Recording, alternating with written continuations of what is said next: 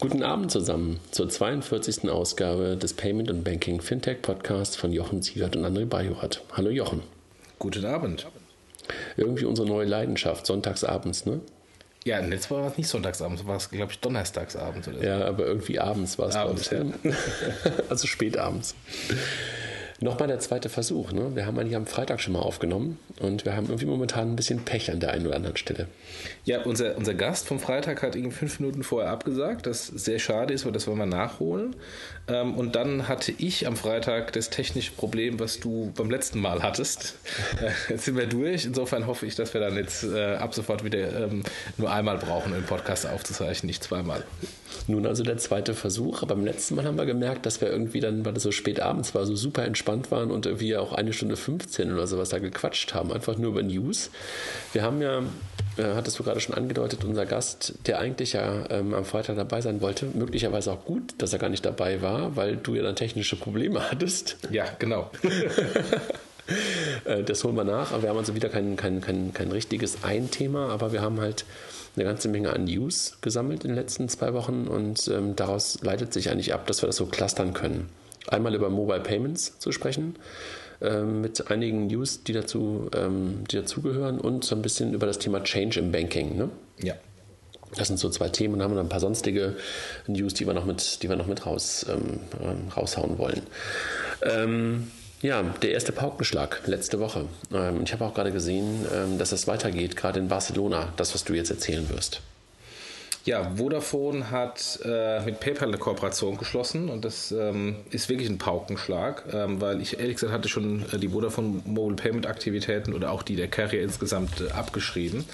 Ähm, jetzt geht es in die neue Runde, Version 8 seit dem Jahr 2000 im PayPal von den Carriern, äh, diesmal mit PayPal.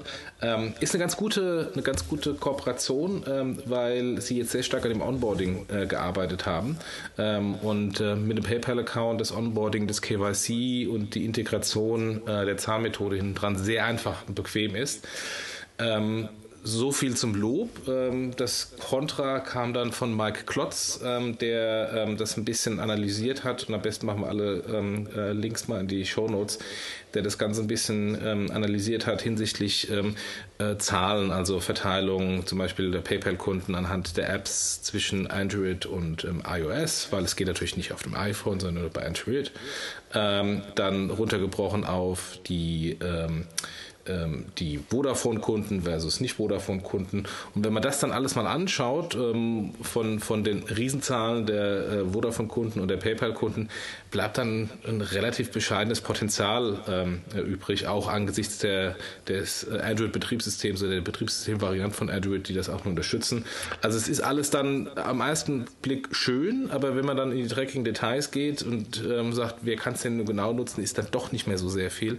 Und von daher bleibt dann so ein bitterer Beigeschmack ähm, und die große Frage, wird es was oder wird es nichts? Auf der anderen Seite habe ich jetzt gerade gesehen, äh, Matthias Setzer, den wir ja beide kennen, den wir glaube ich auch schon ein, zwei Mal hier erwähnt haben, der war noch nie hier, könnten wir irgendwann auch mal machen, mal den Setzer hier reinholen. Ähm, habe ich gerade ein Bild gesehen, dass sie das jetzt gerade auch in, in Barcelona mit Vodafone äh, Spanien ähm, auch bekannt geben werden. Also es war ja bisher auf Deutschland ein Stück weit ausgerichtet. Jedenfalls in der Analyse von Mike war es ein deutscher Blick da drauf. Ähm, und Vodafone ist aber halt genauso global unterwegs wie, wie PayPal auch. Ne? Also möglicherweise steckt da auch noch ein bisschen mehr an Potenzial drin, als das, was Mike ähm, aufbereitet hat. Ja, das Hauptproblem sehe ich halt weiterhin entweder, dass es nur eine Vodafone ist. Also wenn das PayPal mit allen Carriern machen würde, ähm, dann könnte da richtig was bei rumkommen. Mhm. Vielleicht kommt das auch noch ähm, und Vodafone ist der erste Aufschlag, aber zum aktuellen Zeitpunkt ist es halt doch wieder zu viele Wenns und Abers und wir müssen uns einfach mal in die Situation eines Kunden ähm, äh, zurückversetzen und wir sagen es ja auch häufig hier im Podcast, Payment ist kein Produkt, sondern Payment ist ein Feature. Und werde ich, muss ich all diese ähm, aufwendigen Dinge machen. Ich glaube, bei Vodafone, bei der Kooperation muss ich ein neues SIM installieren. Muss ich das alles machen, nur damit ich bezahlen kann? Nein. Ähm, ja. Und es gibt ja schon genügend Beispiele, wo man, wo es auch einfach war, wo es eben nicht funktioniert hat. Ähm, und ähm, ja, also von daher, ich bin da, bin da trotzdem weiter eher skeptisch eingestellt, aber ich meine, der, der Markt wird es zeigen. Ja, lassen wir uns überraschen. Dann gab es einen zweiten Paukenschlag im Bereich Payment. ähm, die Kollegen auch wieder ähm, Telcos mit den Volks- und Raiffeisenbanken. Ähm, ja, da, es gab ja damals ähm, mit der Volksbank Dortmund, glaube ich, ein Pilot ja, O2. Ähm, und das wohl vermutlich so ein bisschen die, die Weiterentwicklung davon, ähm, dass äh, die mit den Volks- und Raiffeisenbanken partnern, da jetzt wohl carrierübergreifend, was insofern das schon mal äh, löst, was ich gerade eben mit zu Vodafone gesagt hatte. Was ich aber an dem Thema extrem interessant finde, ist die Tatsache, dass es äh, Girocard kontaktlos ist. Also dass jetzt ähm, die deutsche Kreditwirtschaft sich äh, durchgerungen hat, ähm, da auch nicht nur das Plastik kontaktlos zu bekommen, was ja als Pilot jetzt gerade in Kassel läuft bzw. lief und äh, wohl sehr erfolgreich war, sondern das Ganze auch vom Plastik zu lösen und ins Mobiltelefon reinzubringen. Entweder als vorgezogene Antwort auf Apple Pay, als ähm, ähm, erst der Versuch vor Apple Pay, Fragezeichen, Fragezeichen. Auf jeden Fall, das finde ich an diesem, an diesem Thema so in, super interessant, ähm, dass es da jetzt eine, eine äh, Mobilintegration der Girocard ähm, ähm, gibt und, ähm, und sich Kreditwirtschaft von der Spezifikation da geöffnet hat.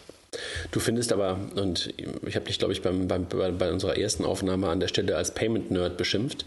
Ähm, du findest aber nicht das Thema Girocard jetzt so unglaublich interessant, ähm, um das Buzzword nicht zu benutzen, sondern du findest halt die Verbreitung dieses, dieser Zahlenvariante ähm, einfach spannend, ne?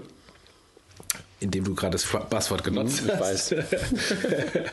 ähm, äh, ja, also äh, um als Payment Nerd zu antworten, ähm, ich finde ich find, äh, die Sache äh, interessant, dass erstmal diese, diese Girocard an sich kontaktlos gemacht wurde. Das ist jetzt kein Rocket Science, ähm, aber wenn man schaut, die deutschen Sonderwege sind ja doch immer etwas überraschend. Ähm, äh, schaut man nur in die Schweiz oder nach Österreich, die haben Maestro kontaktlos seit ewigen Zeiten, weil es ein Standard Nummer 15 Produkt von Mastercard ist.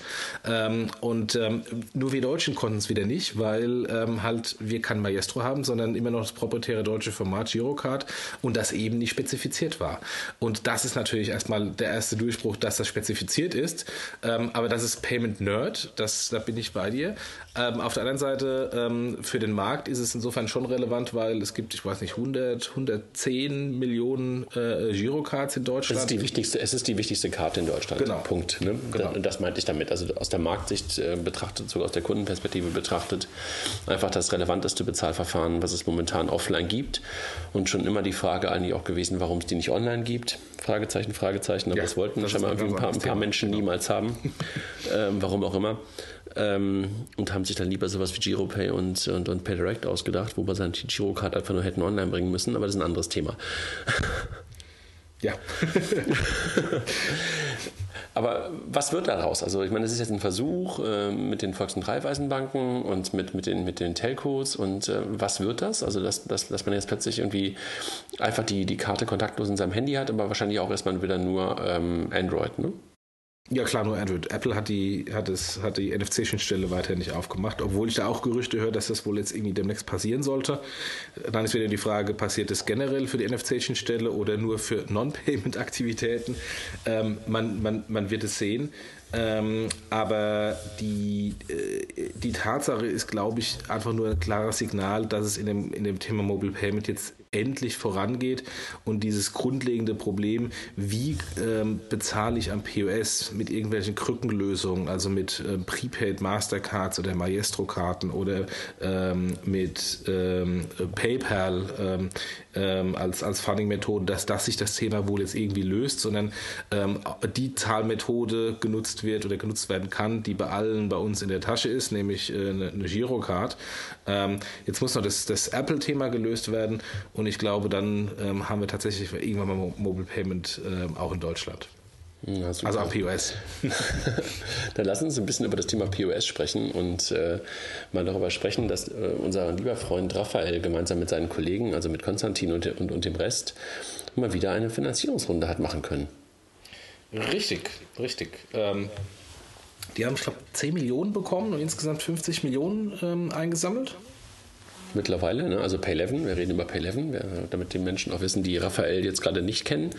Ähm, also der Mobile Payment ähm, Anbieter aus Berlin, der halt sozusagen ähm, Square in Deutschland gemacht hat. Ne? Genau, genau. Also 50 Millionen mittlerweile echt ähm, wow, muss man sagen, also was die Jungs da machen und ähm, haben es einfach mittlerweile geschafft, dass sie halt echt auch ein, ein, ein Geschäft aufgebaut haben. Zum großen Teil wahrscheinlich ähm, das, was so richtig, richtig, richtig gut läuft außerhalb von Deutschland, ehrlich gesagt. Ne? Deutschland funktioniert, glaube ich, auch, haben ein paar ganz gute Retail-Partner. Ähm, ich habe die Metro ähm, verkauft teilweise, die Pay11 ähm, Kartenleser und, und, und Apple. Aber so wie ich das von Raphael mitbekomme, ist vor allen Dingen Brasilien sehr, sehr, sehr, sehr erfolgreich. Ne? Ja, und ähm, wir hatten ja das auch hier im Podcast schon mal, ähm, was viele bei diesem ganzen Thema ähm, äh, nicht verstehen oder, oder vielleicht auch gar nicht sehen. So ein x-beliebiges Plastikterminal rauszugeben, wie es P11 und Square und wie alle anderen machen, ist ja eigentlich nicht Rocket Science. Und die Differenzierung, die die P11s ähm, im Vergleich zu den klassischen Terminal-Herstellern, Netzbetreibern und Acquirern haben, ist, dass die in ihren Prozessen im Onboarding einfach Händler bequem und skaliert auf die Systeme bringen können, ähm, die bei allen anderen entweder zu teuer sind ähm, oder komplett außerhalb des Fokus stehen. Ähm, und, ähm, und insofern, das ist dann wieder ein Prozessthema und ein Prozessthema anders gedacht, ähm, verbunden mit dem Payment ähm, und nicht nur ein reines Payment-Thema. Mm, absolut. Also das ist, glaube ich, etwas, was die schon von Anfang an ausgezeichnet hat, ne? dass sie da wirklich ähm, E-Commerce-Erfahrung, E-Commerce-Wissen, E-Commerce-Prozesse oder sozusagen digitalisierte Prozesse ähm, in das Thema ähm, Acquiring-Denke reingebracht haben. Ne? Also weißt was ich meine, ne? Ja. Äh, oder ne, das Netzbetrieb-Thema reingebracht haben. Das ist, glaube ich, sozusagen das, was die Jungs auszeichnet. Und ich glaube, auch in Deutschland wären sie schon viel, viel erfolgreicher wäre halt das Thema Girocard, über das wir gerade gesprochen haben, ähm, schon etwas anders ähm, möglich gewesen. Ne? Ja. Das glaube ich auf jeden Fall. Ähm, du hast gerade noch eine weitere, ein weiteres Thema eingetragen, habe ich gerade gesehen. Das Thema Apple Pay in China. Richtig, äh, ich muss den Link noch posten. Aber ähm, ich äh, war da nachhaltig beeindruckt. Ähm, Apple Pay in China wurde gelauncht, soweit so gut. Das ist der, der, der x-te Launch von irgendeinem Land. Ähm, allerdings ähm, waren die Chino Chinesen so wild drauf, dass Apple Pay in wenigen Stunden, ähm, ich glaube, 38 Millionen Kunden registriert hat. Äh, also umgerechnet waren das auf jeden Fall, das habe ich auch nachgerechnet, 20 Prozent der PayPal-Kunden, äh, die PayPal PayPal hat, hat Apple Pay quasi am Tag 1 in einem Land ähm, akquiriert äh, für Apple Pay. Ähm, und das war, der Ansturm war so groß, dass die Apple-Server, die jetzt auch nicht auf ähm, kleine äh, Volumen ausgelegt sind, ähm, ähm, äh, zusammengebrochen sind. Also von daher, das zeigt, ähm, Mobile Payment, wenn man das richtig macht, kann funktionieren, generiert die Kundennachfrage und diejenigen, die lange schon geschrieben haben, Apple Pay oder Apple Pay runtergeschrieben haben, Apple Pay sei ein Flop, ähm, müssen sich es, glaube ich, ganz nochmal genauer anschauen, ähm, weil da kommt eine große Macht äh, und eine große Kundenmacht ähm, und ähm, gegen die werden sich die einen oder anderen, die im Moment aus politischen Gründen das noch bekämpfen, kaum wehren können, glaube ich. Ich bin einfach auch, ähm, ich glaube auch daran, also ich glaube an diese Frictionless und, und, auch an diese kanalübergreifende Lösung, die, die Apple Pay da macht. Also absolut. Ähm, da bin ich auch felsenfest von überzeugt. Auch wenn momentan äh, die ersten Kritiker ja gerade in den USA und auch in UK hochkommen, die sagen, so doll wird das gar nicht genutzt. Ähm, langfristig ist es, glaube ich, genau der richtige Weg. Ne? Ja, und dass das in den USA das noch nicht so funktioniert und so fliegt, äh, ist kein Wunder, ja. weil da ist ein Terminal-Akzeptanzproblem. Ne? Genau. Absolut. Aber ich höre ich hör auch äh, im, äh, habe ich die Tage, ja, den Link habe ich jetzt äh, ähm, nicht im Kopf, aber die Tage bei irgendeinem äh, Twitter-Feed äh, gelesen, ähm, dass Apple Pay auf der ähm, E-Commerce-Seite mehr und mehr Marktanteile gewinnt in den USA. Das meine ich ähm, gerade mit dem, mit dem, mit dem Multikanal, genau, wenn, wenn, man das, genau. wenn man das Wort so benutzen möchte, also das Kanalübergreifende, was da halt äh, zum Einsatz kommt. Das ist, glaube ich, die Kunst und die Kunst auch nicht, aber das, was langfristig einfach das Erfolgreiche bei dem ganzen Thema sein wird, dass es einfach so tief in das Thema ähm, Handy rein integriert ist und äh, ganz egal, wie, wo ich gerade bezahle, bezahle ich halt sozusagen mit, mit meinem Telefon, ob E-Commerce oder halt ähm, im, im, im, Point of Sale. Ne? Richtig. Die denken, die denken halt gar nicht so in verschiedenen Kanälen, sondern das ist einfach ein Payment, eine Payment, ähm, ein Payment-Verfahren ähm, in meinem Betriebssystem hinterlegt und ähm, überall da, wo ich dieses Gerät im Einsatz habe gerade, da nutze ich es halt und das ist halt das richtige Denken dabei. Ja, Dann gab es einen vermeintlichen, ähm, wir haben jetzt schon viel über NFC gesprochen im, im, im Zusammenhang mit, mit, den, mit Girocard, mit den Volksbanken, mit Apple Pay. Ähm, Number 26 nutzt auch NFC auf, ähm, auf, auf, auf der Kreditkarte, die von Wirecard geissued wird. Ähm, da gab es einen vermeintlichen Skandal. Ne? Äh, mir fällt gerade auf, ich habe hier meine Number 26-Karte gerade vor mir. Die hat noch keine NFC-Funktionalität. Also die ist jetzt ein Jahr alt. Ähm, also das zumindest, weil so diese durchsichtige Karte, da müsste ja. man eigentlich die NFC-Antenne sehen. Sieht du hättest, nicht. du hättest, glaube ich, du hättest, glaube ich, upgraden müssen. Ah, okay. Auf die, ähm, du hast, du hast auch die, die, die reine Mastercard. Genau. Du hättest, glaube ich, upgraden müssen auf die Karte, die halt auch ein, ähm, die halt auch Girocard gleichzeitig ist. Äh, die gab es ja jetzt kürzlich. Ich weiß gar nicht, warum es bei mir auch nicht. Ich habe es auch nicht. Ich habe auch noch die alte. Ähm, ich gucke auch gerade bei mir, das Symbol drauf ist. Nee, wahrscheinlich ist meine auch nicht NFC-fähig. Aber egal, trotzdem gab es einen Skandal da. Wir beide sind skandalfrei, weil wir haben keine NFC-Karte von, von, von Number 26. Aber es gab Menschen, die haben eine. Was ist passiert? Ja, das, das Grundproblem ist, also erstmal wird ein Skandal und insofern, ähm, wir haben ja schon im Redpack äh, und dazu gleich ein bisschen mehr geschrieben, also eigentlich war es gar kein Skandal. Ähm, und jetzt, wenn ich hier meine, meine, meine Nicht-NFC-Karte von Number 26 in die Hand nehme, erst recht kein Skandal, weil es ja offensichtlich dann nicht alle Kunden bei, äh, in Number 26 betrifft. Also was war los? Ähm, es kann, man kann mit einer App auf dem Android-Telefon ähm, die Teile der letzten Transaktionen ähm, aus dem Chip ähm, auslesen. Das sind nicht alle Transaktionen, sondern nur Teile der Transaktionen ähm, und es sind auch nur rohe Transaktionsdaten, also sprich äh, das Kryptogramm, ähm, den Transaktionsbetrag und ich glaube das Datum, äh, aber nicht wo man das gemacht hat. Ähm, und das ist ein, ja, die einen verkaufen das als Feature, beispielsweise die Geldkarte, um ein bisschen Transparenz hinzubekommen und daraus wurde jetzt ein großer Skandal gemacht, dass, dass Number 26 komplett unsicher sei, wüsste, was ich letztes Jahr im Sommer bezahlt habe ähm, und, ähm, und jeder die Daten in irgendeiner Weise lesen könne. Aber das ähm, hast du ja gerade schon gesagt, manche verkaufen es als Feature. Bei der Geldkarte war das schon immer ein Feature, dass ich meine letzten 10 oder 15 Transaktionen auslesen konnte. Ich halte das auch für ein totales ähm, konstruiertes, nicht vorhandenes Problem. Ja, und es traf übrigens nicht nur Number 26, sondern es traf etliche andere Banken. Ähm, und ähm, ja, also es ist ein Personalisierungsthema von der Karte ähm, und die Karte kann auch ähm, on the fly bei der nächsten Transaktion oder der Chip kann on the fly bei der nächsten Transaktion umpersonalisiert werden, dass das vermutlich wieder deaktiviert wird. Also von daher ähm, daraus einen großen Skandal zu machen. Aber es gab ja auch letztes Jahr äh, diesen angeblichen Riesenskandal um, rund um die Girocard, wo man mit einem auf eBay gekauften äh, Terminal Gutschriften machen kann zu Lasten des Händlers ähm, auf ein anderes Konto, was auch groß als Skandal durch die Presse ging. Aber wenn man mit den Experten sich unterhalten hat, die haben den Kopf geschüttelt, haben gesagt, das ist, ein, ist vielleicht ein theoretisches äh, Potenzial, aber weit von, von äh, tatsächlich äh, einem Skandal entfernt. Ja, das ist das Gleiche. Also ich habe es am letzten Freitag ähm, im Fernsehen gesehen, im, im Morgenmagazin, was ich im Hotel gesehen habe dass Menschen irgendwie auch mit, äh, mit ihrem Handy ähm, nah an mich herantreten können, an der Schlange. Ähm, dann auch über den NFC-Chip äh, meine Kartendaten auslesen können, sich dann bei der nächsten Aktion, wenn ich meine Karte raushole und die irgendwo reinstecke, hinter mich stellen und dann noch meinen CVS-Code ähm, ähm, abschreiben. Und dann können sie mit meiner Karte bezahlen da dachte ich auch so, wow, das ist mal echt konstruiert. Und das ist im, ähm, im Morgenmagazin beim ZDF ein 5-Minuten-Wert gewesen dass Kreditkartendaten unsicher sind. Da denkst du auch so, das kann nicht wahr sein, ne?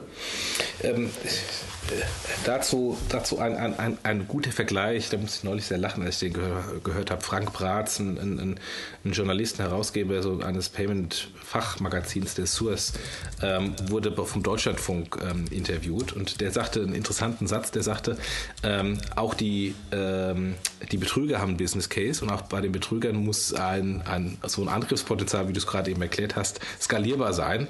Und offensichtlich ist das nicht der Fall, weil ähm, der Trend geht im Moment darum, äh, die Bankautomaten, also die Geldautomaten zu sprengen, weil offensichtlich die Kartenfälschung deutlich schwieriger geworden ist seit der EMV-Einführung.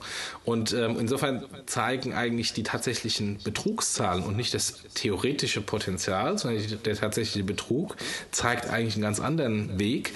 Und, ähm, und es ist offensichtlich einfacher, ein Geldautomat und eine ganze Bankfiliale in die Luft zu sprengen, ähm, als ähm, vermeintlich einfach, äh, wie du es gerade erklärt hast, in der U-Bahn irgendwie äh, den Körperkontakt zu suchen.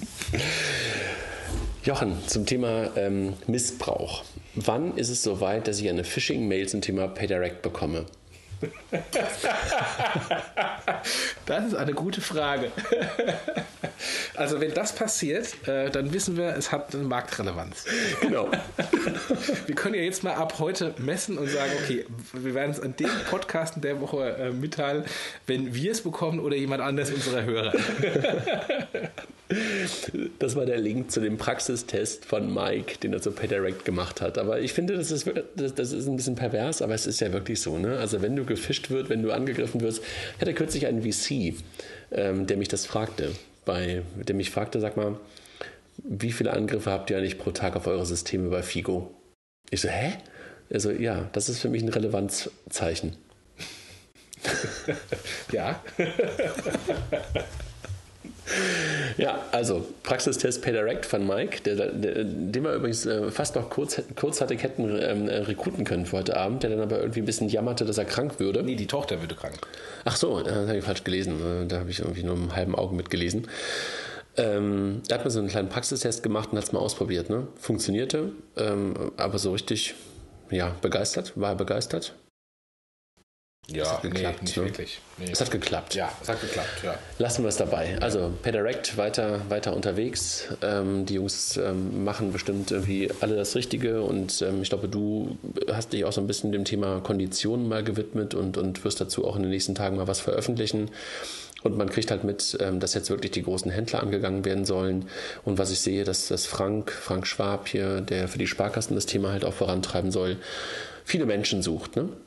Richtig. Und ja, also zu dem Thema äh, Konditionen. Konditionen ist das große Geheimnis. Ähm, also mit wem auch immer ich mich unterhalten habe, keiner wollte, zumindest von der Bankenseite, in irgendeiner Weise sowas zu Konditionen sagen. Konnte, wollte, keine Ahnung, Angst vom Kartellamt. Ich habe es jetzt einfach anders gemacht. Ich habe die Konditionen einfach mir rausgeholt, indem ich mit den Händlern gesprochen habe. Ähm, oh, komisch, die anderen gibt es auch. Und, und, das ist ja ganz einfach. Die, die sind da teilweise, äh, auch wenn natürlich äh, strikteste NDAs zum Teil beschrieben haben, äh, aussagefähiger.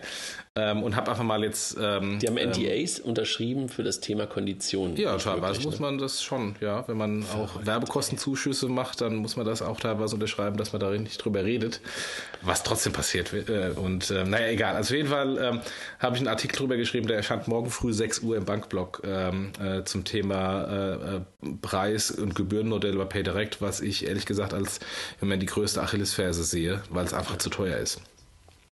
Es ist teilweise teurer als PayPal, wenn man mit Händlern redet. Ja, wobei ich ja immer, also äh, ich bin bei dir.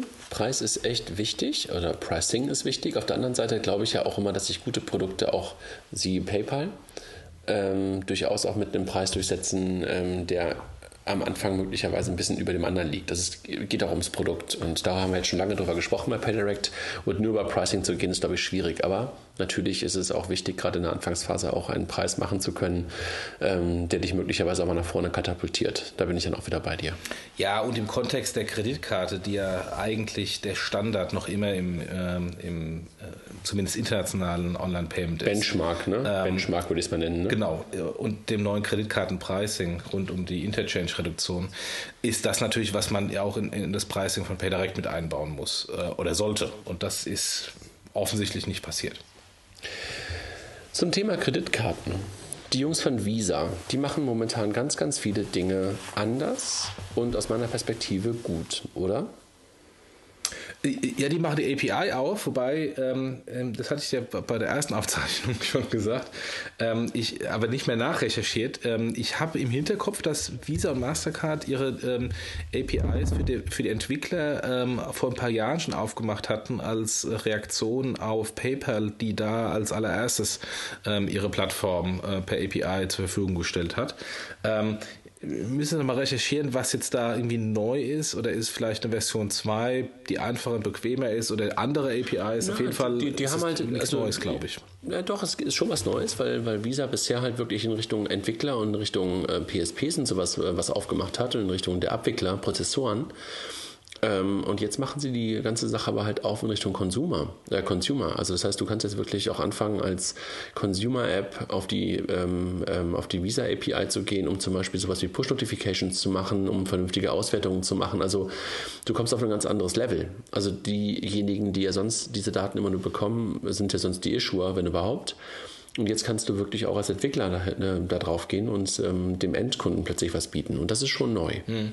Okay. also es ist schon irgendwie echt nochmal eine andere Dimension. Also ich finde auch äh, Visa, nochmal ganz kurz auch, um den Link zu Apple Pay zu bekommen, so als der Tokenization Player ähm, in dem ganzen Spiel ähm, und viele, viele andere Sachen, die sie gerade machen, da merkt man halt, dass die Jungs äh, ein Stück weit nicht mehr nur ein Scheme sind, in Anführungszeichen, und eine Marke sind und, und, und ein Marketing-Brand sind, sondern halt auch sich mehr und mehr zu einer Technologiefirma wandeln. Ne? Wobei das gilt eigentlich auch für Mastercard. Ähm ja, das, das, äh, das kriege ich nicht so richtig mit. Also möglicherweise bin ich da gerade ungerecht. Sorry, dass du mehr Insights ähm, das sind ja auch alte Kollegen von dir, glaube ich, ne? Ja. da hast du mehr Insights.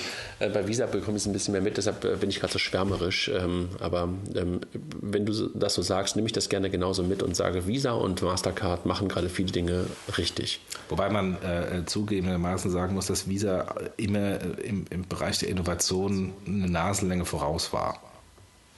Lass mal so stehen. Die Jungs, die momentan keine Nasenlänge mehr voraus sind, ähm, ist grad, denen sind, ist gerade die Power ausgegangen. Ne? Ein Spieler, der so im Mobile Payment Umfeld riesig sein wollte, eine unfassbare Bewertung aufgerufen hat, gerade auch noch ein, eine Partnerschaft mit einem der größten deutschen möchte gern E-Commerce Player eingegangen ist. Das Power. Power geht die Power aus, ne? Ja, äh, die, irgendwie so ein super gehyptes Fintech aus, aus äh, London. Äh, letzte Bewertung war, glaube ich, 2,7 Milliarden Dollar. Ähm, ist insolvent. Ein Doppel-Unicorn. Mhm. Insolvent, von jetzt auf nachher. Ähm, und vor vier Wochen. Ähm, Aber warte mal, ganz kurz. Von jetzt auf nachher nah, ne? Naja, also, also vor vier Wochen, deswegen, also gut, von äh, jetzt auf nachher definiert gleich vier Wochen. vor vier Wochen ähm, ist noch ein Artikel ähm, oder Blogartikel vom Otto-Konzern erschienen, ähm, die groß erklärt haben, ähm, warum Power kein Japital ist und besser und schöner und sich äh, beteiligt haben ähm, und vier Wochen später ist die Beteiligung nichts mehr wert, weil die Firma pleite ist. Jetzt stellen sich zwei Fragen. Frage Nummer eins, wer hat die Due Diligence gemacht? Ähm, in, dessen, in dessen Schuhen möchte ich jetzt nicht sitzen oder in dessen Haut möchte ich jetzt nicht stecken. Ähm, und Frage Nummer zwei, ähm, selbst wenn eine ordentliche Due Diligence gemacht wurde, ähm, hat Otto da denn genau hingeschaut. Ähm, und ich habe auch einen Artikel bei Exciting Commerce von Jochen Krisch dazu gelesen, der sagt, es wunderte ihn ohnehin, weil Otto keine ähm, Absicherungsstrategie bei dem Investment gemacht hat, also nicht Co-Invest mit anderen äh, bekannten deutschen ähm, Investoren, sondern das alleine von sich aus gemacht hat, was auch eher ungewöhnlich sei. Auf jeden Fall, Geld ist weg. Wow, ne? Muss man echt sagen das ging echt wirklich schnell und ähm, für Otto schon eine ziemliche Katastrophe, ne? Also PR-mäßig echt ein Desaster. Also PR-mäßig ein Desaster und wenn man jetzt, also es waren wohl Gerüchte, dass sie 10% äh, Anteile übernommen hätten, ist natürlich die Frage, haben sie 10% Anteile be bekommen dafür, dass sie eine Businesspartnerschaft gemacht haben oder haben sie, haben sie investiert und 10% dafür bekommen? So oder so, 10% von 2,7 Milliarden ist, glaube ich, ein bisschen mehr als das, was man ähm, bei Capital versenkt hat. Also von daher ist fast sogar ähm, ähm, Power das Capital hoch 2. Und ich glaube, es gibt irgendwie jemanden, der es irgendwie gerade übernommen hat. Ne? Also irgendwie jetzt aus der Insolvenz gerade schon. Ähm, habe ich gerade gelesen, aber ich habe es noch nicht gefunden. Werde ich noch mal raussuchen. Ähm, aber das ist irgendwie echt schon, also wir haben, glaube ich, vor zwei Wochen schon mal darüber gesprochen, dass Otto sich daran beteiligt hat, beziehungsweise da diese Joint Venture eingegangen ist, da haben wir uns schon ein bisschen gewundert, ne? dass sie so kurz nach, der, ähm, nach dem, nach dem Japital-Desaster das gleich nochmal gemacht haben. Ähm, und das ist irgendwie jetzt schon ziemlich hart. Also vielleicht kriegen wir irgendwann mal ein bisschen Insights, weil ja auch ein paar Deutsche äh, bei Power dabei sind. Bin mir nicht sicher, ob sie irgendwann mal darüber sprechen dürfen, können, wollen. Ähm aber vielleicht Vielleicht tanzen wir mal zu dem Thema irgendwann. Ja, und ich möchte auch gar nicht jetzt irgendwie negativ sein ähm, oder, oder nee. gar, weil, weil häufig ist ja so, dass man, dass diese deutsche Schadenfreude ist, ähm, ähm, insbesondere im Startup-Bereich. Also Star ähm, äh, Insolvenzen gehören, gehören zum Leben vom, vom Risikokapital. Äh, was einfach nur für mich komisch ist, wie kann es sein, dass so kurz nach einem Investment sofort eine Insolvenz da ist? Das mag auch sein, dass da äh, betrügerische Sachen am Laufen waren, ähm, aber das ist einfach doch sehr, sehr kurios, was da alles abgelaufen ist. Finde ich auch. Also ähm, wirklich in der Tat auch keine Schadenfreude, auch nicht Richtung Otto, aber ähm, in der Tat ähm, echt schon merkwürdig. Also muss ich auch sagen. Genug zum Thema Power, denen die Power ausgegangen ist. Nochmal kurz zum Thema Visa. Visa war schon sehr lange an Square beteiligt. Und irgendwie hätten sie wohl ein Anrecht auf so knapp 10 Prozent. Warum haben die ihre Anteile reduziert? Was glaubst du? Ähm, es, ich weiß nicht, du hast darüber geschrieben, Visa und Square war mal eine Liebe. Ist das von dir oder war das in dem Artikel? Das steht im Artikel drin. Nee, war von mir. Okay. Ähm, also äh, mache ein Fragezeichen dahin. Ein Fragezeichen, ja. Also das, das, das, das ähm, Grund, und da spreche ich mal so ein bisschen aus dem Nähkästen von, von jemandem, der, ähm, auch, auch wenn es jetzt zehn Jahre her ist, aber der zumindest mal für so ein Card-Scheme gearbeitet hat. Das Grundproblem ähm, für so ein Card-Scheme ist, ähm, dass sie natürlich immer im Auto nicht auf dem Driver-Seat sitzen und das Gas selbst betätigen, sondern quasi hinten auf der Rücksitzbank, weil vorne sitzt in der Regel eine Bank sei es eine kartenausgebende Bank oder eine Händlerbank. Ähm, oder gar jemand, der sogar mit Visa oder Mastercard gar keine Relationship hat, wie ein Netzbetreiber oder ein äh, Terminalhersteller. Ähm, und ähm, insofern Innovation ist natürlich, wenn man hinten rechts sitzt, immer schwierig zu machen, wenn man nicht äh, das Lenkrad und vor allem den, den Kontakt zum Gaspedal hat. Und, ähm, und dieses ganze Thema ähm, Square Terminals oder Terminals, Mobile, Mobile Post Terminals, ähm, kam ja mit Square hoch ähm, und äh, die klassischen Netzbetreiber, Acquire, haben dieses Thema lange nicht aufgenommen. Und insofern äh, ist es fast eine, eine, eine Notwendigkeit von Visa, Schrägstrich Mastercard, Mastercard, die in iSettle investiert haben und Amex, die in iSettle investiert haben, das ganze Thema durch Risikokapital zu treiben ähm, und somit die Innovation in den Markt zu drücken. Und wenn dann die Innovation da ist, ähm, wenn dann der Markt da ist, und wir haben ja auch schon über Pay11 gerade eben gesprochen und, und wie sie alle heißen, SumUp und iSettle und ähm, selbst die ganzen klassischen ähm, Acquire, eine Concardis hat mittlerweile so ein Terminal im, im ähm, im äh, Portfolio, dann ist das da und dann muss man als Visa da jetzt auch nicht mehr großartig im, im Markt, Anführungsstrichen, eingreifen und einen Anbieter besser darstellen als den anderen. Ähm, also insofern war das eher so eine, so eine, eine Möglichkeit, den Markt einfach anzuschieben, Innovation anzuschieben. Jetzt, wo die Innovation da ist, wo der Markt etabliert ist, muss man da keine Shares mehr drin haben und kann sich verabschieden. Okay, also bleibt man bei einem Prozent und nicht mehr bei zehn. Ja. Nehmen wir es mal so hin. Ähm, damit sind wir bei den Payment-Dingen so ein bisschen am Ende. Lass uns mal so kurz auf das Thema Banking switchen. Fast eine halbe Stunde, wir sind ja wunderbar in der Zeit. Ja, absolut. es gibt eine neue App, ähm, so ein Stück weit eine All-in-One-App ähm, aus UK, Curve was machen die? Die versuchen halt deine ganzen Kreditkarten zusammenzuführen, die du halt hast. Gut, das sind wir Deutschen, ähm, also aus UK-Sicht etwas, etwas Normales, dass man mehr als eine hat. Wir sind ja dann ein bisschen anders. Aber im gesetzten Fall, du hast drei Kreditkarten, dann kannst du die alle in dieser einen App zusammenführen und kannst dann mit der App NFC-mäßig, so soll es sein, sozusagen ähm, immer mit der App bezahlen und dann irgendwie im Hintergrund entscheiden, welche Karte du gerade benutzen sollst. Ja, kann man machen, ne? Ja, ähm, wo ist denn der Unterschied zu PayPal? Da kann ich auch mehrere Karten hinterlegen und jetzt mit Vodafone bezahlen. Nein, nicht, ja, ja. Also ich glaube ja auch immer an Aggregation und äh, was die Jungs hier halt machen, ist die Aggregation verschiedener Karten und ähm, wenn du das noch ergänzt um Bankkonten, dann sind wir wieder nah an dem Thema, was, was uns ja auch immer so treibt, kann ich das schon ganz gut nachvollziehen. Und ähm, wenn es wirklich gelingt, ähm, dass du dann im Nachhinein möglicherweise auch entscheiden kannst, welche Karte gefundet werden soll und so, dann geht das in der Tat schon in Richtung so einer Wallet. Ne? Also da, da bin ich bei dir. Also deshalb der, der Vergleich zu PayPal ist gar nicht so, gar nicht so falsch. Ja, also und wenn man den Kontext äh, Finanzierung mit reinmacht, dann ist, glaube ich, äh, super interessant. Ja. Dass man sagt, okay, ich habe jetzt irgendwie hier den MacBook gekauft äh, und den möchte ich eben in x Raten finanzieren. Das läuft über die eine Karte, über das eine Bankkonto. Ähm, während ähm, ich jetzt ähm, ähm äh, das Mikrofon, was vor mir steht, für, für 60 Euro äh, direkt bezahle äh, und das über die, über die Kreditkarte. Ähm, ja. Da sind wir bei unserer Bezahlidentität, über die wir schon immer wieder gesprochen haben. Ne? Genau. Und eigentlich wollten wir doch Payment gelassen haben und jetzt im Banking uns voran. Stimmt. Wir gehen zu Andreas Kubi. Andreas hat ein wunderbares Twitter-Interview gegeben und ich mochte das Format total gerne. Deshalb muss ich das hier teilen. Ich mochte es so gerne, weil, habe ich jetzt auch gelernt, 140 Zeichen Frage maximal, 140 Zeichen Antwort maximal. Super Interview. Kann ich jedem nur empfehlen. Hast du es mal gelesen? Nee, nee, nicht gelesen.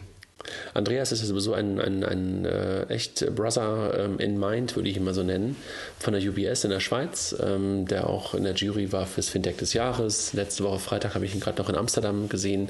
Regelmäßiger Hörer des Podcasts. Ja, einfach ein toller Typ, ähm, der einfach aus der Bank heraus es äh, wirklich schafft, Dinge voranzutreiben und das, was man ja auch immer wieder ähm, mit Fragezeichen versieht, ob es gelingen kann, äh, aus einem Großkonzern, aus einem großen, vor allen Dingen aus einer großen Bank heraus Innovationen zu treiben, das beweist ja, dass man das tun kann. Mhm. Hat natürlich irgendwie auch ein, ein, ein, tolles Backing von seinem Vorstand, ne, von dem, ähm, wie heißt der nochmal, ähm, Bussmann?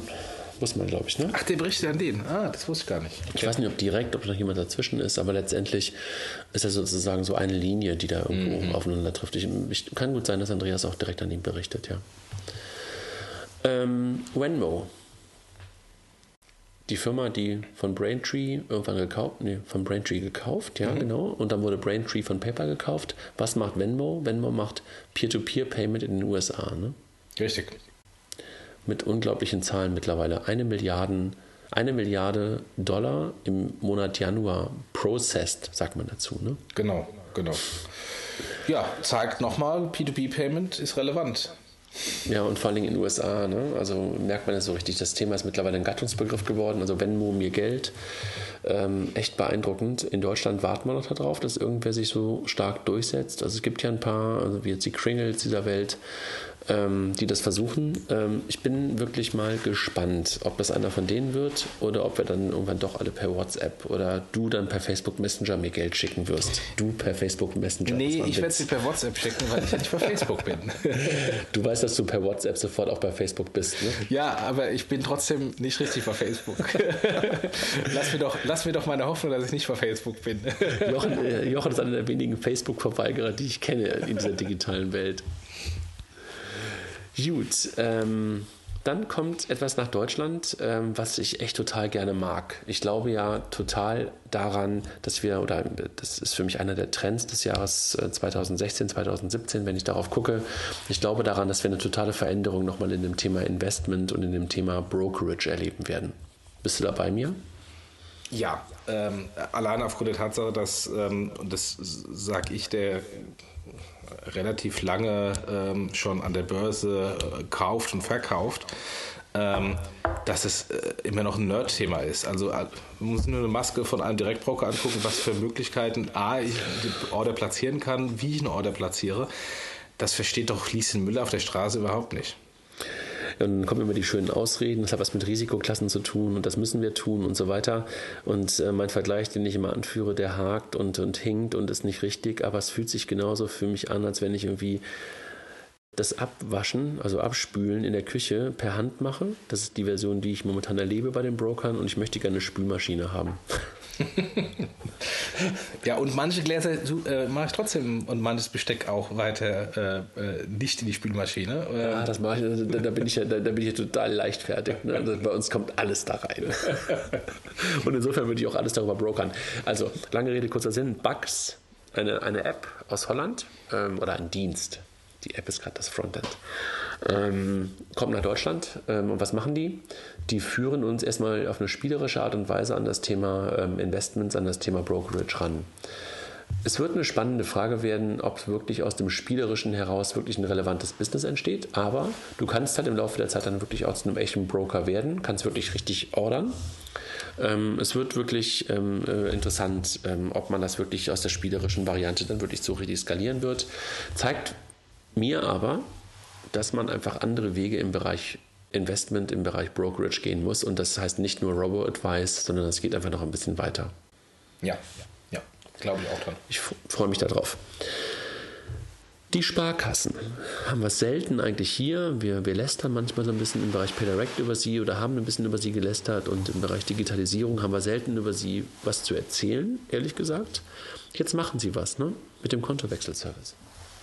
Ähm, ja, und ähm, also, das finde ich insofern beeindruckend. Äh, also erstens machen Kontowechselservice ähm, und zweitens finde ich es beeindruckend, weil ähm, ich finde den Kontowechselservice ja eigentlich für diejenigen, ähm, relevanter, die nicht die Opferbank ist. Und die Opferbank würde ich eigentlich die Sparkasse und die Volks- und Raiffeisenbank sehen. Also da, wo, auch wenn das jetzt böse ist, wo ähm, das die Kontoführungsgebühr eher teuer ist und man dann ähm, zu einer Bank wechselt, äh, die keine oder nur eine geringe Kontoführungsgebühr hat. Allerdings, ähm, ich habe ja auch, ähm, ähm äh, war mal äh, für, für FinReach einen dieser Kontowechselservice-Anbieter äh, temporär das äh, CEO ähm, in, in, in der, kurz nach der Gründungsphase ähm, und habe mich auch eines Besseren belehren lassen können von den Sparkassen selbst, die sagen, ja, ja, das äh, mag schon sein, dass dann die Kunden, dass sie die Kunden verlieren, aber wenn ein Kunde von Frankfurt nach Berlin zieht, ähm, hat er genau das gleiche Problem, weil er dann von der Frankfurter Sparkasse zur Berliner Sparkasse muss und das ist auch ein Kontowechsel. Ähm, sodass häufig viele Kunden dann trotzdem noch bei der alten Sparkasse bleiben und eben nicht zur neuen wechseln. Ähm, und das machen sie damit, glaube ich, einfacher. Also absolut. Also ich, ich glaube total an dieses Thema Kontowechselservice, ganz egal, ob als ähm, also äh, ob es da die klassische, klassische Opferbank oder aufnehmende Bank oder sowas gibt. Ich glaube das auch total und ich glaube, dass es einfach einer der typischen Prozesse ist, der von den Banken hätte selber gelöst werden, äh, gelöst werden können, aber nicht von ihnen irgendwie angegangen worden ist. Und da brauchte es halt Fintechs, da brauchte es halt eine FinReach, da brauchte es eine Fino, da brauchte es eine Twins, die uns einfach mal gezeigt haben, ähnlich wie es eine ID Now uns vorher beim Thema ähm, Online-Identifizierung gezeigt hat, dass man halt irgendwie nicht Briefe verschicken muss, dass ich nicht Lastschriften durchgucken muss, dass ich nicht einen papierhaften Kontowechselservice anstoßen muss, sondern dass das halt in der Tat digital geht. Und da können mir tausend Leute sagen, ja, der Kunde gibt mir nicht seine Online-Banking-Daten und so weiter. Natürlich tue ich das, wenn ich innerhalb von fünf bis sechs Minuten wirklich meinen Kontowechsel machen kann oder zehn wie es jetzt die Kollegen hier sagen. Also freue ich mich sehr darauf, dass die Sparkassen das Thema irgendwie auch für sich ähm, angenommen haben und hier mal eine Kooperation mit einem Fintech eingegangen sind. An der Stelle, diese Meldung ist es ähm, FinReach gemeinsam mit der S-Direct, die das allen Sparkassen anbietet. Aber ähm, um ehrlich zu sein, es gibt wie immer im Sparkassenfinanzgruppenlager natürlich auch andere Banken, die mit anderen Dienstleistern arbeiten, unter anderem mit Fino ähm, die das dann wieder mit denen machen, weil das ist halt so bei den Sparkassen 410, 412, wie viele es auch immer sind. Institute machen sowieso alle mehr oder weniger, was sie wollen, ganz egal, wer eigentlich ähm, äh, welche Kooperation mit wem auch immer eingegangen ist. Ja, und man kann ja auch ähm, das erstmal ausprobieren. Also das ist, das ist für mich eigentlich so ein Beispiel, ähm, wo sich, wo sich die, eine Bank eine Digitalisierung auch in-house ziehen kann. Also sie Total. probiert einfach was aus mit, mit einem x-beliebigen Dienstleister ähm, und entscheidet dann, baue ich es in-house nach, kaufe ich den Dienstleister oder gehe ich in eine, eine tiefere Kooperation mit so einem Dienstleister. Ähm, und das muss dann auch am Ende vielleicht gar kein Fintech mehr sein, sondern ähm, ein x-beliebiger IT-Dienstleister, weil das ist ja jetzt auch jetzt nicht so Rocket Science. Äh, so ein Kontowechselservice. Naja, und Jochen, da sind wir bei dem gleichen Thema wieder. Ähm, also, äh, und warum kann das Fintech nicht der x-beliebige Dienstleister sein? Also, warum muss ein Fintech immer irgendwas sein, was total fancy irgendwas ist? Das ist ja eine These, die ich schon lange vertrete, dass wir gerade einen Dienstleisterwechsel bei den Banken haben. Und das ist für mich ein typisches Beispiel dafür, dass hier gerade eine Firma, die sich Fintech nennt oder die in die Gattung Fintech reinfällt, einfach zu einem Dienstleister der Bank wird. Ja. Und das kann auch dauerhaft sein. Ja, genau. Ja, und das passiert hier gerade. Also, dass dann FinReach, äh, eine Fino und, und so weiter einfach dauerhaft dauerhafter Dienstleister für die Bank in digitalen Prozessen werden. Ja. Eine Information oder Information, boah, ein Link ähm, aus UK, Mondo, eine von diesen Challenger Banks, von diesen Neo Banks, wie sie auch viele nennen, ähm, macht etwas, ähm, was ich aus der Nutzerperspektive einfach echt gut finde. Die machen die API auf ähm, und jetzt nicht irgendwie wieder für irgendwelche Developer, sondern ich als Entwickler, ich als Kunde kann entscheiden, wo ich meine eigenen Daten zukünftig nutzen möchte. Ähm, das klingt immer ein bisschen abstrakt, ähm, ist aber so etwas, äh, was von einem Mindset einfach super, super wichtig ist, wie ich finde. Weil heute viele, viele Banken denken ja, dass die Daten, die ich als Kunde bei meiner Bank habe, eigentlich der Bank gehören. Und das zeigt Mondo hier mal so richtig schön, dass es ja meine Daten sind und dass ich diese Daten halt in dem Kontext nutzen können, müssen, darf, mal komischer, komische Art des Satzes, ähm, das, wo ich halt möchte. Und das machen sie halt möglich ähm, über, dieses, über diese neue API, die es mir dann ermöglicht hat, die Daten überall mit hinzunehmen. Du schweigst. Ja. du hast perfekt erklärt. Dann in äh, UK geht das Thema PSD2 bzw. Open API gerade richtig voran. Ähm, das ist eine selektive Wahrnehmung von mir, dass ich diese Dinge halt irgendwie auch immer wahrnehme den News. Aber es gibt momentan auch echt eine ganze Menge News zu dem Thema. Da gab es ein paar Arbeitsgruppen in den, in den USA, in, in, in UK, die sich mit dem Thema PSD2 und OpenAPI beschäftigt haben, ähm, wo jetzt so die ersten Standards, die ersten Arbeitspapiere gesetzt werden. Das würde in den nächsten Tagen und Wochen weitergehen. Also nachdem die PSD2 ja Ende 2016 verabschiedet wurde ähm, und in UK ja schon lange das Thema auch so ein Stück weit äh, waberte, ähm, sind noch viele Fragen offen. Auf der anderen Seite auch einige Antworten schon gegeben. Wir mit FIGO sind da mittendrin. Das ist voll unser Thema. Ähm, insofern ähm, beschäftigt uns das momentan auch immer weiter, äh, immer weiterhin. Und ähm, ich werde diese Links einfach für die Leute, die das interessiert, und das sind wahrscheinlich mittlerweile mehr und mehr Banker, genauso wie Fintechs, einfach weiterhin teilen. Mhm. Hab da noch ein paar andere Links noch mit da reingepackt. So, dann gab es einen Artikel von, von, von Dirk Elsner mal wieder. Der hat irgendwie, der hat sich ein bisschen zurückgenommen äh, in den letzten Wochen mit dem Schreiben, ne? Ja, hat einen Job. Ähm, er hat schon immer einen Job. Hat schon immer einen Job, aber einen neuen Job. und B, ähm, ähm, dann ist dieser Job natürlich bei einer Bank und äh, ist immer schwierig, ähm, wie es mit der ähm, PR-Abteilung und der PR-Präsenz ähm, aussieht. Insofern, aber er schreibt ja jetzt wieder. Insofern glaube ich, dass er da äh, das okay bekommen hat. Vielleicht kann er das mal kurz auch offline erklären, warum er so leise war in den letzten Wochen. Also Fintechs machen nun Konto. Er hat so ein bisschen das Thema Number 26 nochmal aufgenommen, ähm, dass es nicht mehr irgendwie nur so ein Techie irgendwas ist oder Apps sind, sondern dass es mittlerweile auch richtige Konten, richtiger Zahlungsverkehr von, äh, ähm, von, von, von Fintechs gemacht wird. Ne? Ja. Das war in seinem Artikel nochmal ganz gut aufgenommen. Dann ein wunderbares Beispiel dafür, was wir immer mit dem Begriff Unbundling meinen und was wir damit meinen mit dem Tod durch tausend Nadelstiche. Ne? Das Thema Remittance Payment war lange Zeit ein Thema, was von Banken auch gemacht wurde. Die sind mittlerweile aus dem Thema Remittance Payment, also das Senden von Geld von Menschen, die irgendwo in unserer Sphäre arbeiten, in sozusagen Drittweltländer, an ihre Angehörigen, an ihre Familien. Ähm, da sind Banken mittlerweile komplett raus, ne? Ja, die Frage ist, waren sie da jemals drin? Also ich kann mich erinnern, vor 10, 15 Jahren gab es eine Kooperation vor der Postbank mit Western Union.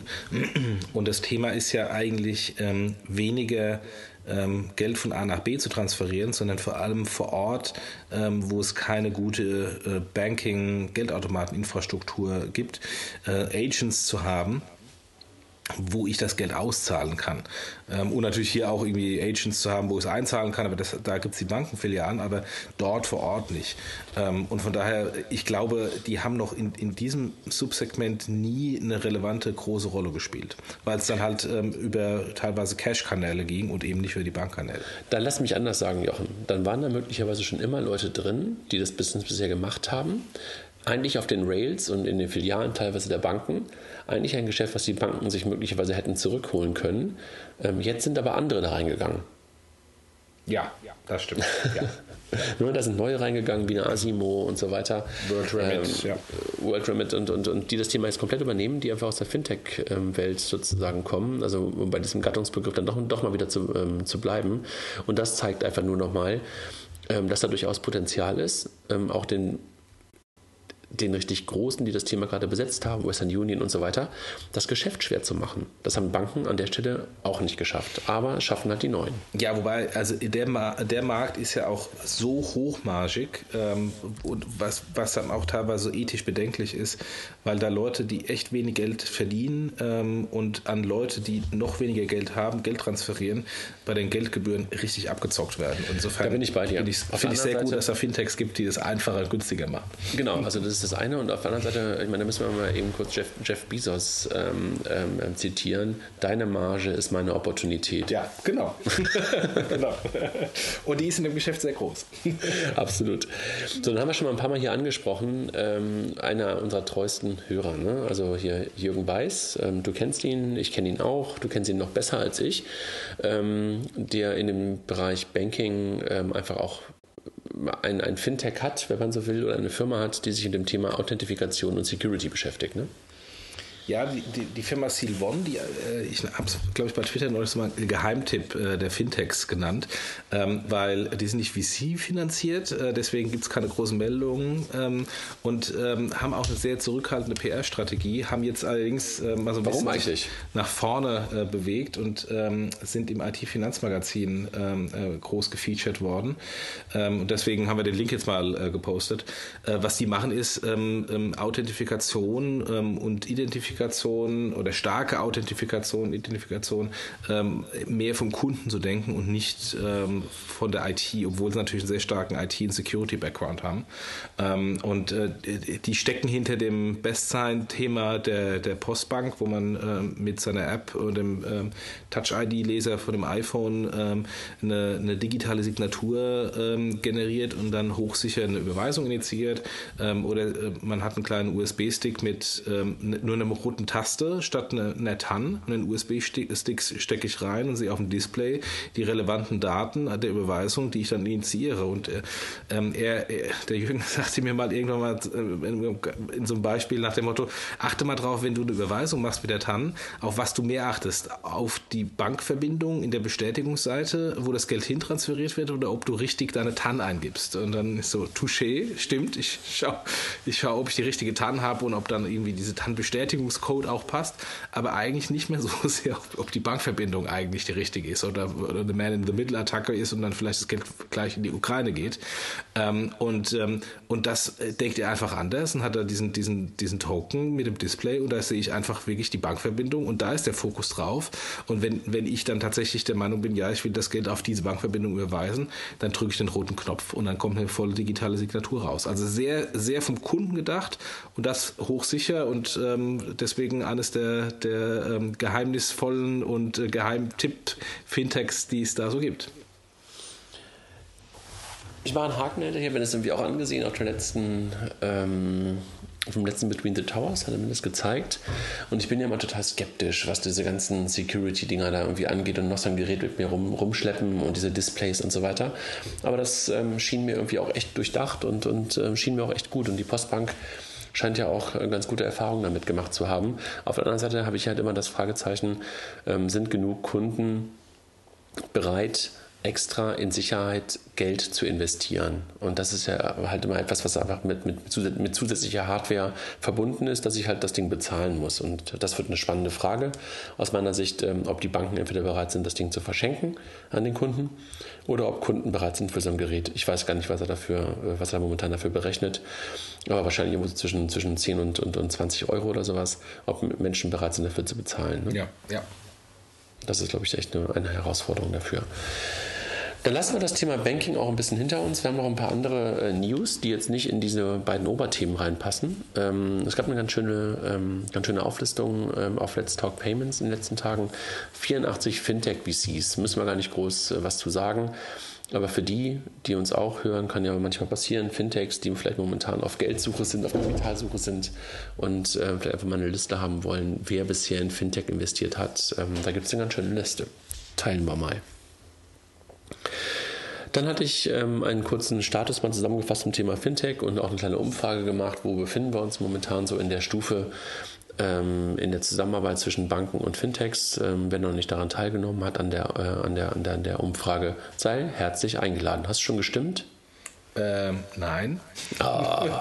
Aber äh, ist ja auch nominiert. Äh, ich weiß, ich habe ein, ein, persönliches Dilemma, für wen ich stimmen muss. Nein, ich, das meine ich gar nicht. Das meine ich gar nicht. Das sind ja zwei verschiedene Sachen. Du redest gerade über was anderes. Achso, okay, ich hab, sorry. Ich habe ja sozusagen, ich habe ja den Fintech-Status zusammengefasst, ja, also Ja. wo ich, wo ich, wo ich den äh, auf Payment Banking gesagt habe, wo stehen wir momentan. Da gibt es gar keine Stimme. Das meine ich gar nicht. Das, was du gerade meinst, ähm, ist, dass wir ähm, momentan nominiert sind unter den äh, Top 100 Fintechs ähm, Europas. Und da meinst du, müsste man sozusagen eigentlich ähm, TraxPay und, ähm, und, und Figo beide wählen. Ähm, diesen Link können wir auch nochmal teilen. Das ist die Top 100 Fintech Europas. Ja. An meiner Umfrage darfst du so teilnehmen, Okay, ohne dass dann du nehme ich irgendwas. daran teil. Ja. So, dann gibt es das Thema Fintech für alles. Nochmal auf Let's Talk Payments teilen wir auch nochmal. Dann etwas, zwei spannende Artikel. Boah, ich habe 15 Euro oh, heute schon bezahlt. heute, ja. ja, ja. ähm, was kommt nach dem Unbundling des Bankings? Der Service Layer, das Rebundling und diese Diskussion, die sollten wir irgendwann nochmal führen. Ne? Über das Unbundling, ähm, was glaube ich der erfolgreichste Podcast immer noch ist, haben wir schon mal gesprochen. Hier Mhm. Aber was kommt danach? Ne? Mhm. Also was kommt danach, wenn ich plötzlich bei 15 oder 20 verschiedenen Fintechs, teilweise auch bei Banken, mein Geld angelegt, verteilt, peer-to-peer -peer gelendet, was auch immer habe, wer führt mir das wieder zusammen? Mhm. Was ist das dann? Ne? Ist es dann irgendwie ein Dienst oder ist es nur ein Service-Layer? Das ist, glaube ich, echt eine, eine, super, super interessante Frage, was das wird. Ja. Google in Fintech? Google macht eine ganze Menge, ne? Ja, ähm, Wobei, ähm, ich weiß gar nicht, das war glaube ich bei dem Banking Club, da sagte äh, der Armin, nee, Achim Himmelreich, ähm, dass äh, so, so ein bisschen arrogant, dass äh, Google und Facebook das Thema Banking und Fintech natürlich auf der Agenda haben, aber einfach im Moment noch ein paar viel spannendere Themen haben, auch mal das Wort zu nennen, wie selbstfahrende Autos und so. Ähm, aber ähm, nur weil sie ganz konkret jetzt keine Produkte haben, heißt noch lange nicht, dass man sich zurücklehnen kann. Und ähm, ich glaube, das ist eines der ersten, äh, der ersten Signale, was da kommt. Äh, so langsam äh, tun sie die großen Sachen ab, abarbeiten oder haben sie abgearbeitet und jetzt kommen dann die Dinge, die noch unter der Linie waren für eine Priorität, langsam über die Linie und da kommt, ist dann auch Banking, Fintech dabei.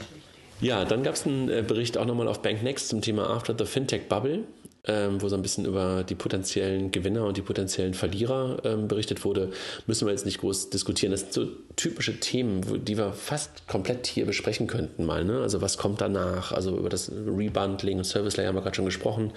Wer sind potenzielle Gewinner und Verlierer? Aber jetzt erstmal nur als Link da rein. Dann ein neues, ähm, ein neues Venture aus dem Fin-Leap-Umfeld. Per, magst du was zu sagen? Ähm, ja, ist ein Inkasso-Dienstleister. Ähm, die versuchen Inkasso neu zu machen. Ähm, was ein, ein, sehr kompetitiver Markt ist und vor allem so ein Markt, was ähm, der, also wenn man, wenn man mit Händlern spricht äh, oder auch Fintechs, die Inkasso-Dienstleistungen nutzen, äh, so, so ein nachgelagerter Prozess ist, äh, der eigentlich äh, so ein EDA-Prozess und solange er nicht stört oder Probleme macht, äh, bleibt er da.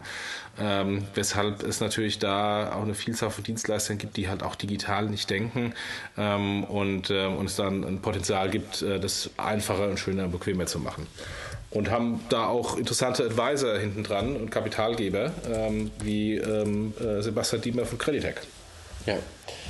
Absolut. Also ich glaube auch, dass da eine ganze Menge noch ähm, Potenzial drin steckt ähm, in, dem, in dem ganzen Thema Inkasso, weil das einfach ein Teil ähm, des ganzen Thema, äh, des ganzen Prozesses ist und wo wahrscheinlich bisher zwar schon Effizienz drin steckt, aber wo, glaube ich, auch Technologie nochmal ein deutlicher Effizienztreiber sein kann. Ne? Ja, ja, und Sebastian hat natürlich eine, ähm, durch die Kreditec-Erfahrung eine ganze Menge, ähm, ähm, ganze Menge Erfahrung gesammelt ähm, auf, der, auf der Seite eigentlich vor dem Inkasso, wenn du so willst.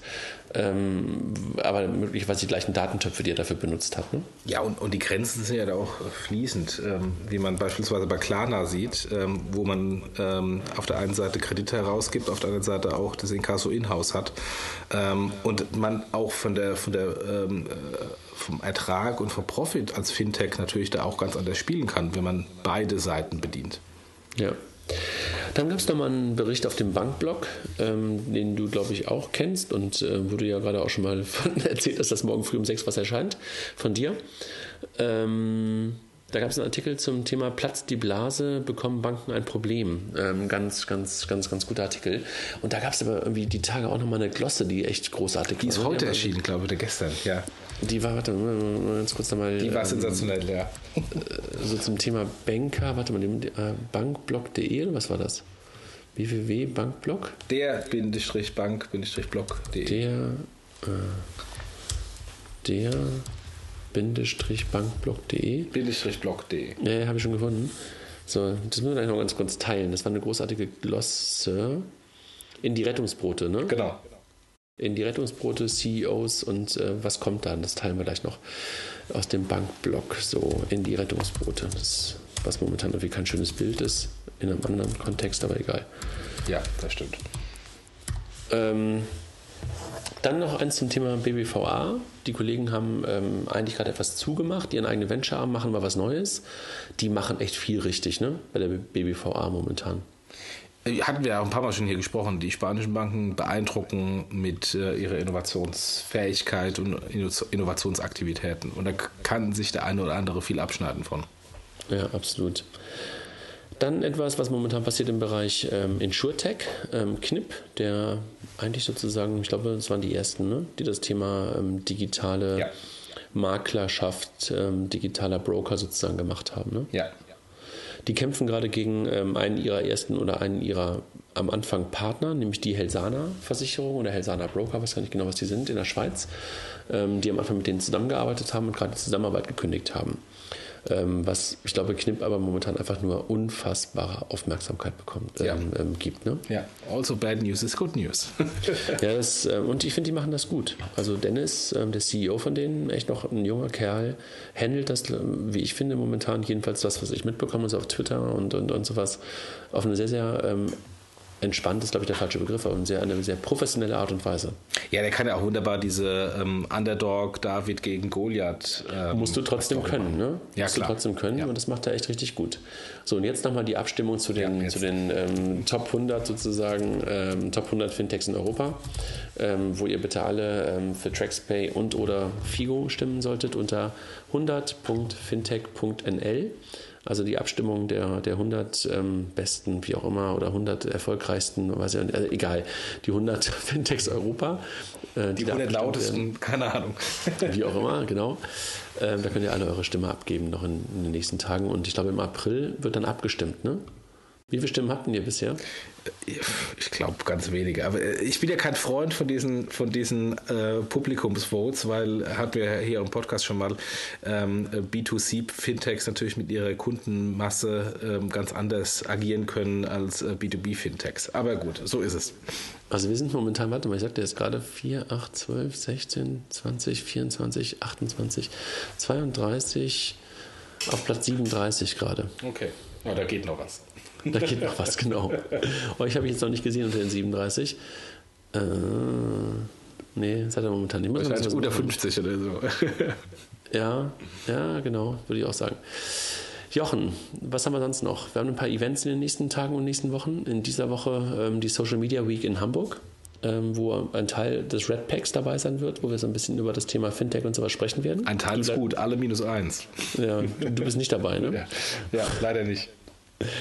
Dann in der nächsten Woche ähm, SZ Finanztag in Frankfurt. Bist du dabei? Ah, davon wusste ich nichts. Nee. Ja, das ist nächste Woche in Frankfurt, ähm, Dienstagabend äh, mit einem mit ersten Dinner und dann Mittwoch den ganzen Tag. Ähm, Ach doch, da konnte man jetzt noch im Vorfeld pitchen. Doch, ja, ja, ja. Ja, ah, also nächste, Woche. Okay, verstanden. Nächste Woche ähm, Dienstag und Mittwoch, also jetzt nicht äh, genau dann. Mhm. Ähm, dann die Woche schon die XTech.io in ja. Frankfurt ja. am 8. Ja. Und diese Woche nochmal eine Veranstaltung in Wien, Bankentrends. Also wer uns treffen möchte, kann uns gerne diese Woche noch in, in Wien sehen, diese Woche Mittwoch. Also mich, Figo, uns von Figo. Du, du, du glaube ich nicht. Nee, ne? nee, ich bin nur bei der Exec.io. Österreich ist noch nicht dein Markt irgendwie, ne? Äh, nee, nee, ehrlich gesagt, im Moment äh, sprechen wir mit österreichischen Banken nicht. Nee. ja, ist nett eigentlich. Ja, ja, wir gucken einfach, was am schnellsten skaliert. Und das sind natürlich die großen Banken in den großen Märkten erstmal relevant. Da bin ich völlig bei dir, gar keine Frage. Ohne jetzt irgendwie negativ gegen Österreich sein zu wollen. Nee, nee, schon verstanden, schon verstanden.